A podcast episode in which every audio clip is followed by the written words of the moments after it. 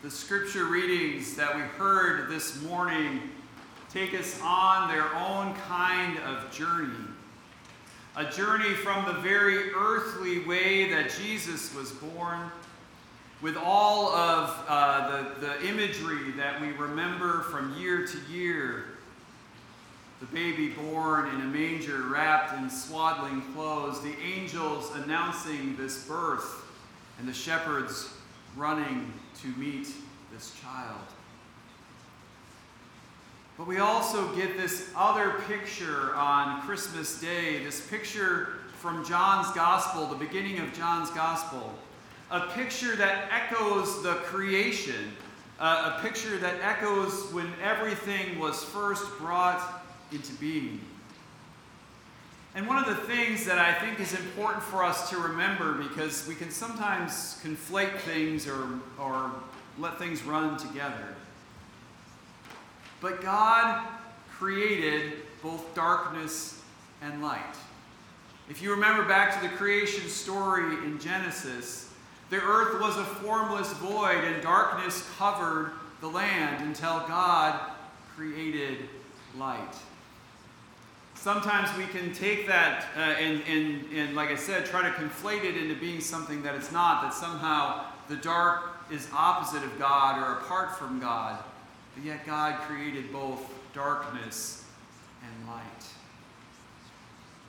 What we hear from John's gospel is very cosmic in nature. It's very much bringing us into a view of what God has been doing as God creates. We're told of Jesus, the Word, the Word that was with God, the Word that was God, the Word that was there from the very beginning, the Word that brought all things into being.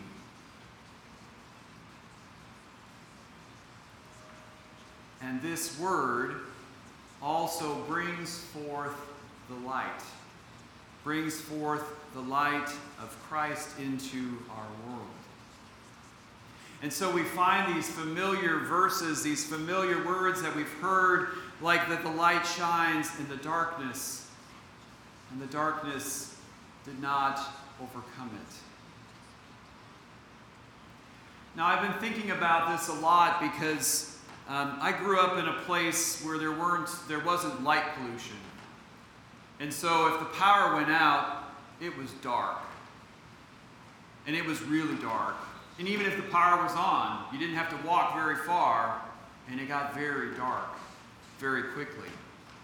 I've told you the story of when I lived at Holden Village and the power had gone out, and how uh, me and another man hiked up the mountain to clear out the diversion dam to turn the power back on, its hydroelectric power, and to get the water flowing again and to walk away from the village in darkness, but to see the lights of the village back on after we had done our work. Just a little bit of light in a very dark valley. Even as we see images of space, what we realize is that if you get out of the Earth's atmosphere, it gets dark. That this light that we have on Earth is is because of how the earth was created. But the darkness is always there as well. As I said, if you've ever walked around in the darkness, it's not that you overcome the darkness with a flashlight or a headlamp, but you just create a little space in the darkness to see the light that is there.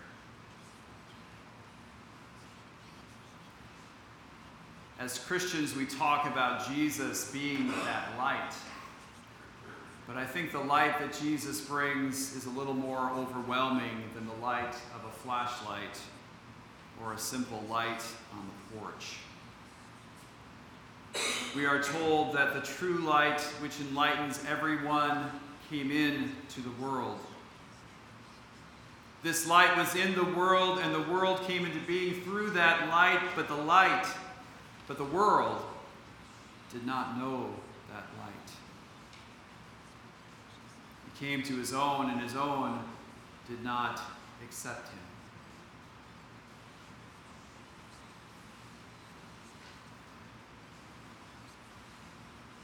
Now, one of the things I think we should remember, and you see this most often in a small child. When a small child knows that they have done wrong, what do they often do? They go and hide. They don't want mom and dad to see whatever it is they've been up to.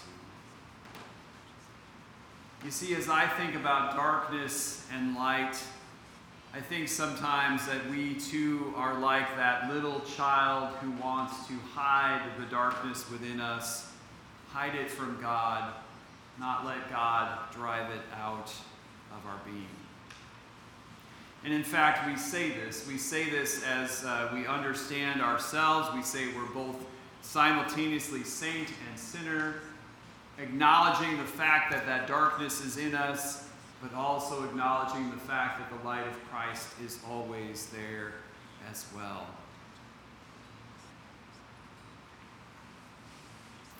And so the power of these words come from Jesus' claim on each one of us.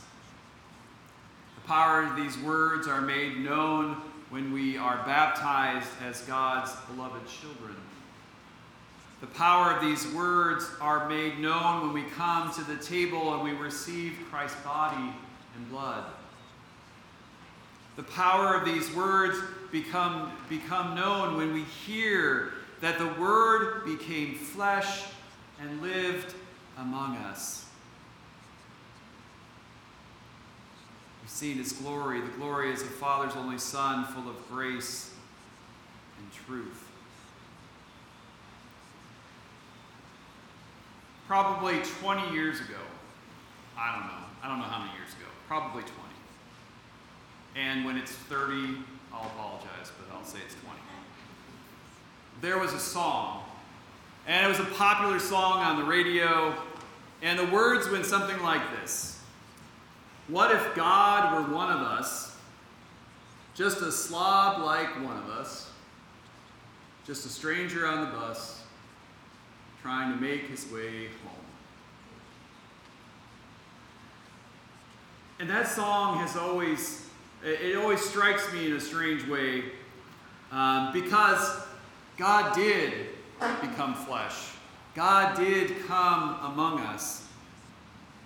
God took on our humanity so that our humanity could be redeemed. God took on flesh so that flesh could be redeemed through him. But it's not nearly as grim as the song would make it out to be. Because in God, in Christ Jesus, in the light of this world, we find our home. We find our home, we're not lost. We're not looking for another place We're simply at home in the light of Christ.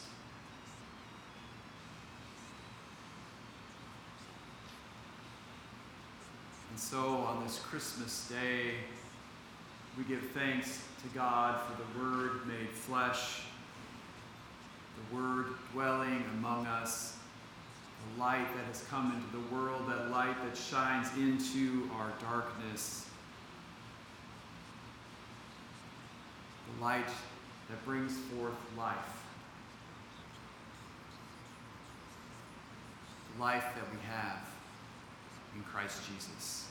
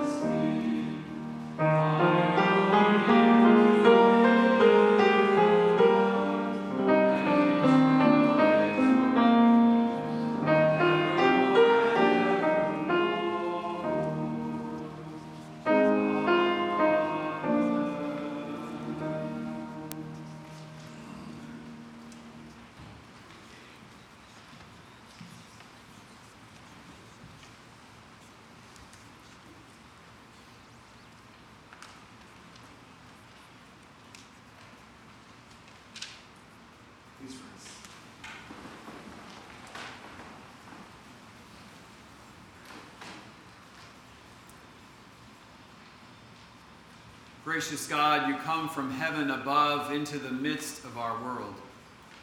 Fill our hearts with the joy of the angels at your birth.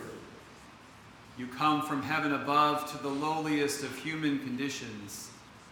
Watch over those in need, the sick, the hungry, the grieving. You come from heaven above to walk the way of the cross. Guide us to follow your path of forgiveness, mercy, and peace. You come from heaven above to become flesh and live among us. May we see your glory, full of grace and truth.